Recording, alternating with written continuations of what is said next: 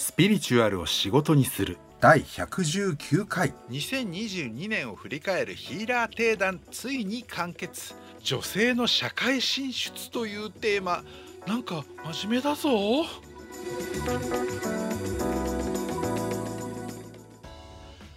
全3回にわたってお送りしてきた2022年を振り返るヒーラー定談今回が最終回となります今回は実はですね第1回第2回第3回とそれぞれが登場する3人の登壇者ヒーラーさんお一人ずつが話したいテーマを持ち寄ってくださったんですね。第1回が哲也さんそして第2回があきさんだったんですけれども今回第3回は定談に登場する唯一の女性ヒーラーであるゆかさんがお持ちいただいたテーマです。しかもゆかさんドイツ在住が長いということで日本国内の女性のその社会進出であるとか女性の立ち位置っていうものとまた少しね国と文化をまたいで違った見解を持ってるんじゃないかなということでいよいよスピリチュアルほぼほぼ関係ない的にですねある意味では広く世の中一般の方にとってちょっと興味深いと感じていただけるようなテーマと内容になってるんじゃないでしょうか。それではお聴きください。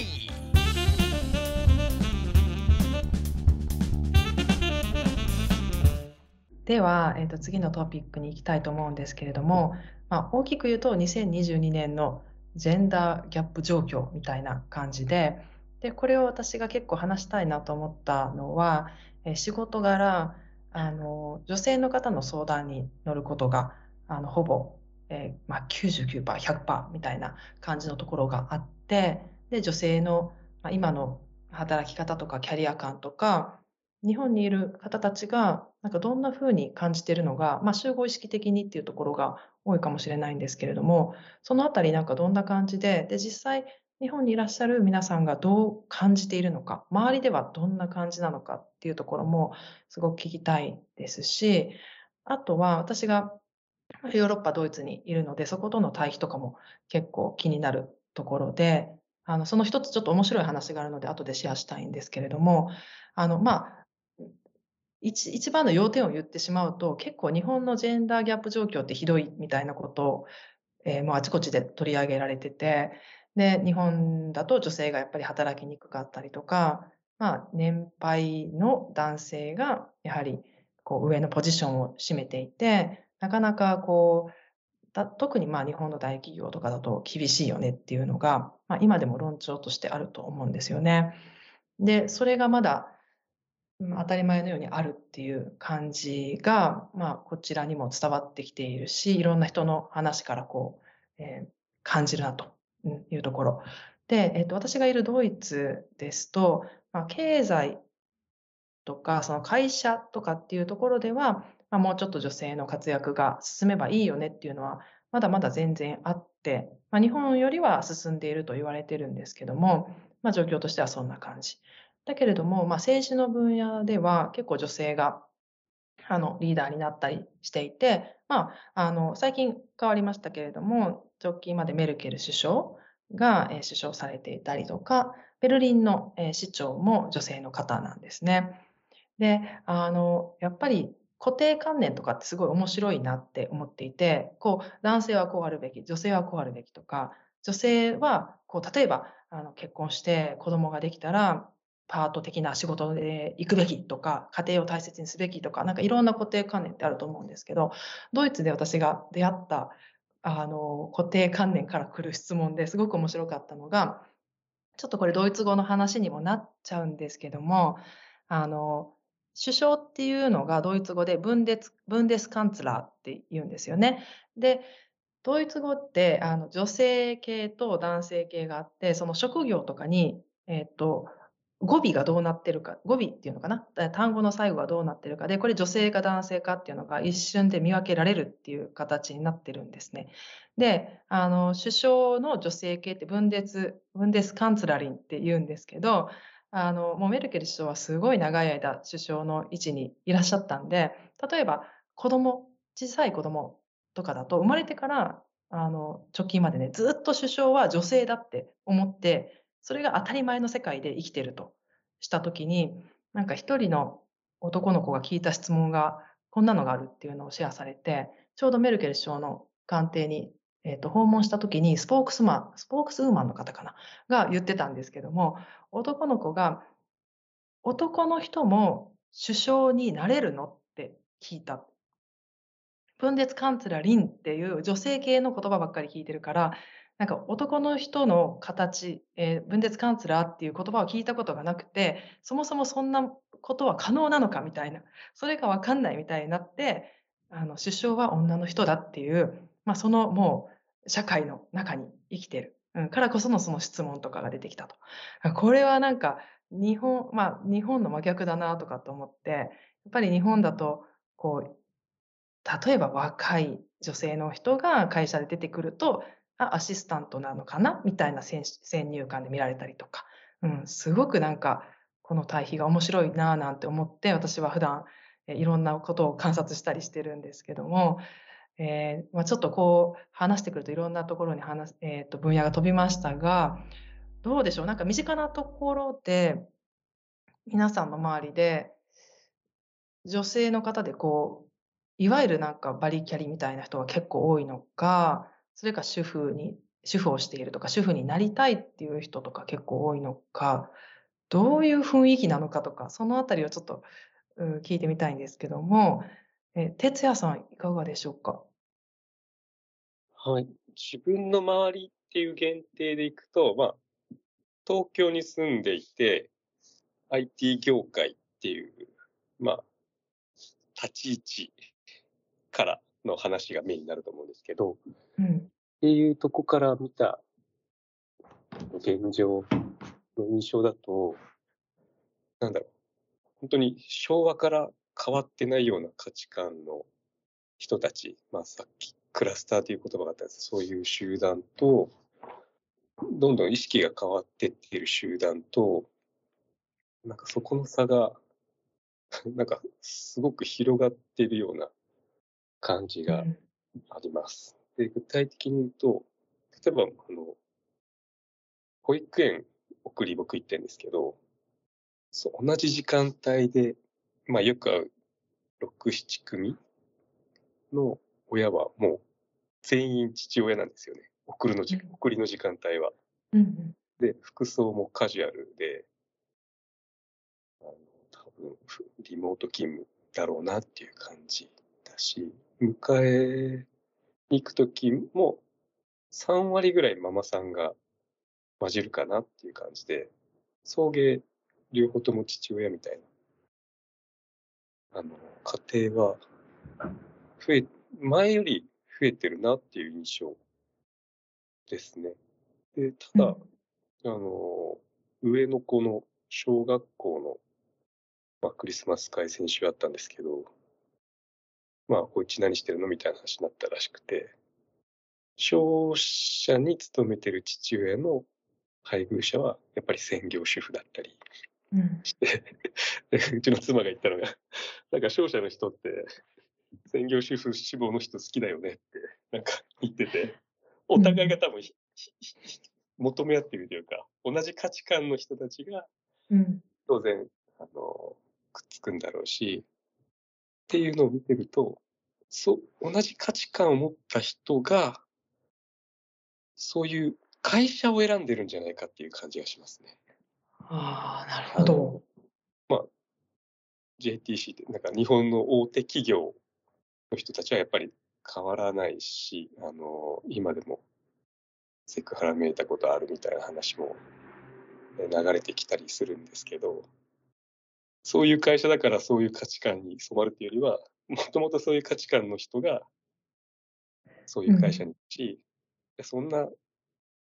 そんな働き方とか、価値観の人たちと働くっていうのは嫌だっていう人はもともと選ばないか、入ったとしても転職してるしっていうので、うん、あのここはなんか住み分けがされてるような印象を僕は受けてます。ああ、なるほど。となると、そのなんかポイントとなっているのは価値観っていうところで、なんか年代とかは、そこ、なんだろう、そこまでの大きな要因ではないみたいなこともあるんですか？えと、そうですね。あの、20代で、じゃあまあ、本当に伝統的な日本企業に働いてる人たちっていうのを、まあ、自分の観測範囲で言えば、年代っていうよりは、会社の価値観に染まっちゃう。染めってる、染め合ってるって、なんか共鳴し合ってる。人と集合意識が。ああ、やっぱり集合意識に染まっていって、そうなっていくっていう感じなんですね。うん。そういうの嫌だって人は、そこ戦って変えるっていうよりは、もう、うん。その場から離れちゃうっていう方が主だと思うので、まあ、変わらない集団は、なのでずっと変わってないっていうような感じですね。確かに。うん。私も女性としてやっぱりあの、働いてた環境っていうのは大体、まあ、いわゆる外資系というか外国系の職場ばっかりだったんですけども、日本の、あの、ななぜか、なんか日本のね、企業からことごとく落とされるんですよ。合わないんだなと思って。考え方とかが、本当に。うん。ね。僕も日本の商社、落とされましたしね。あ、落とされました。そう。もうね、日本のはどこを受けてもダメなんだけれども、外国のだと話があって意気投合みたいになったりして、やっぱりそういうのって、まあ、あの、もっと全般的な意味でもきっとあるし、じゃあ私が例えばそういういわゆる伝統的な日本の大手に入ったとしても、なんかほんその女性への、なんだろうな、価値観、女性の働き方への価値観とかが、その昭和化っていう感じだと、もうそこで上を目指そうとか多分本当ならないで、他に行こうってまあ、なっちゃうんじゃないかな。そこで戦おうっていうのは、なんかエネルギーの消耗っていうか、すごい孤独な戦いだよなとかって思って、だからこそ余計にそういう、なんだろうな、価値観を持っている場所で革新って中からは起こってこないっていう感じなのかなって話してて思いました。なるほどです。いや、すごいこういうなんか生のどんな感じなのかっていうのはすごく聞けると、あの、ありがたいなと、感覚が、えー、分かってありがたいなってすごい思います。えっ、と、じゃあ、アキさんの方はどんな感じですか？伺ってもいいですか？あ、はい。そうですよね。女性、まあ、身の回りの見えている女性の、まあ、仕事とかでの活躍とか価値観。うん、私はさらに哲也さんのおっしゃる、なんかそういう価値観でちょっと会社をそのそういう会社を選んじゃって集合式とお互いに影響し合ってるっていうところが多分そこはさらに加速したところにいる気がするんですよね。つまりなんか、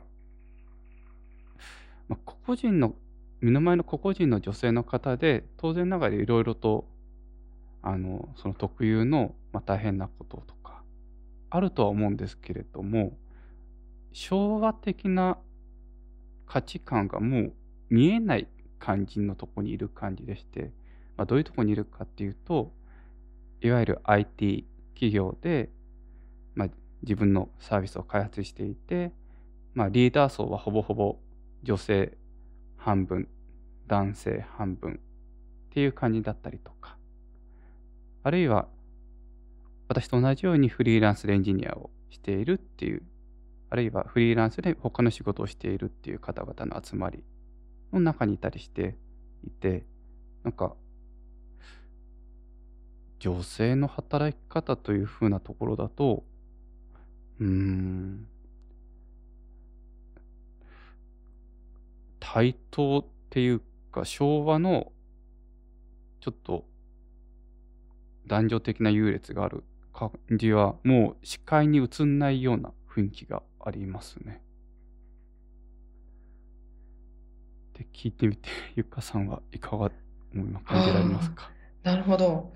いやなんかやっぱり本当にクラスター分かれてるんだなみたいな感じで思いました。はい、うん。だからなんだろうドイツの感覚とまあむしろ一緒だなみたいなアキさんがおっしゃった環境もそうだし、哲也さんの保育園の環境とかも、うん、そんな感じだし、でも一方でなんかもう、化石と言ったらちょっと失礼なんですけど、昭和から全く動いてないみたいなのもあるっていうのが、いや、なんか本当交流しないうん、状態なんだなって。結構びっくりですね。うん。なんか私集合意識的にどうなのかなとか思って、ちょっと話を皆さんとする前に見てたんですけど、なんか日本の女性の集合意識って結構、まだ男性を立てないといけない、じゃないとやっていけないみたいなの結構あるのかなって感じが伝わってきてたりして、で、もちろんその女性で活躍してる人もいっぱい今はいるんだけれども、なんかそうなるには男性と同じ、またはもっと頑張らないといけない。それは嫌だ、みたいな、なんかそんな感じが伝わってきてたんですよね。で、なんかドイツで見てみると、いや、私が上、私ができる、私が勝つみたいな、結構自分を前面に出すみたいな感じが伝わってきたりしていて、なるほどなとかって思ってたんですけども、この辺って何か聞いてみて思うところとか、なんか付け加えるとことかありますでしょうか？あ、えー、で、あ、あきさん、どうでしょうか？今、おっしゃっていただいたように、なんか私の身の回りの方々って、まあ、どんな感じの集合意識をまとってんだろうなとか、あるいは実際の実感としてもなんですけども、そうですね、なんか立てるっていう意識はほぼほぼ肌感としてお相手と喋っていてもないし、淡々とまあ、私の仕事は私はこれやるからみたいな感じで振る舞っている。っていうのが、まあ、集合意識的にもまたその集合意識の中にいらっしゃるその方直接喋っていても伝わる感じはあって。うん。だからちょっと昭和っぽいとかなくなってんのかなっていう感じもしますね。うんうん、なるほどです。えー、哲也さんはいかがですか？はい。えっと、ジェンダー意識ってことで言うと、ちょっとその一個前の段階というか、日本人って世界一働く、まあ、先進国の中で一番働きたくない。っていう答える割合が多いっていうなんかアンケート結果を見たことがあって、うん、なんでその女性がまあできれば働きたくない、養ってほしいっていうのも、あの、集合意識的にも残ってるのは、まあ今ちゃちゃっと見て確かにあるし、逆にその男性の方も、働きたくないんだけど、男として稼がなきゃいけないとか、うん、家族を養わなきゃいけないみたいな、逆のジェンダー意識でとらわれて、すごい窮屈そうにしてる層が、なんか多いっぽいなっていうのを今集合意識で見てましたね。なんで、おお互い、お互いなんか縛られているし、そこにさらになんか 古い会社とか職業っていう別の固定観念も加わって、すごく重い意識の人は、とても重い感じでいそうだなっていうのは。うんうんうん。確かに、そうですよね。男性の側でもこう何か背負っているものがすごく大きくてで女性の側の集合意識とある意味凹凸のように合致してしまうからこそそのシステムがなんか続いていっているみたいな。うんうん、で経済的にもそういうのを支持してくれる、まあ、支持するというかできるようになる会社も結構まだあるみたいな感じで、うん、うん。でもそうですね、なんか私個人的なあの勝手な気持ちですけど、さっきアキさんがおっしゃったおっしゃってたように、やっぱりこう淡々となんか自分のやることをやる、フラットに行く、なんかそういったことがもっとマジョリティになっていけばいいのになと、その女性だからこうとか男性だからこうみたいな、今哲也さんが言ってくださったような、なんかべきみたいなもの、うん、っていうのではなくて、こう個人として、なんか一人の人間としてこうありたいっていうところで、より自由に動けるように、動きやすいようになっていけばいいなっていうふうに、まあ、感じているところです。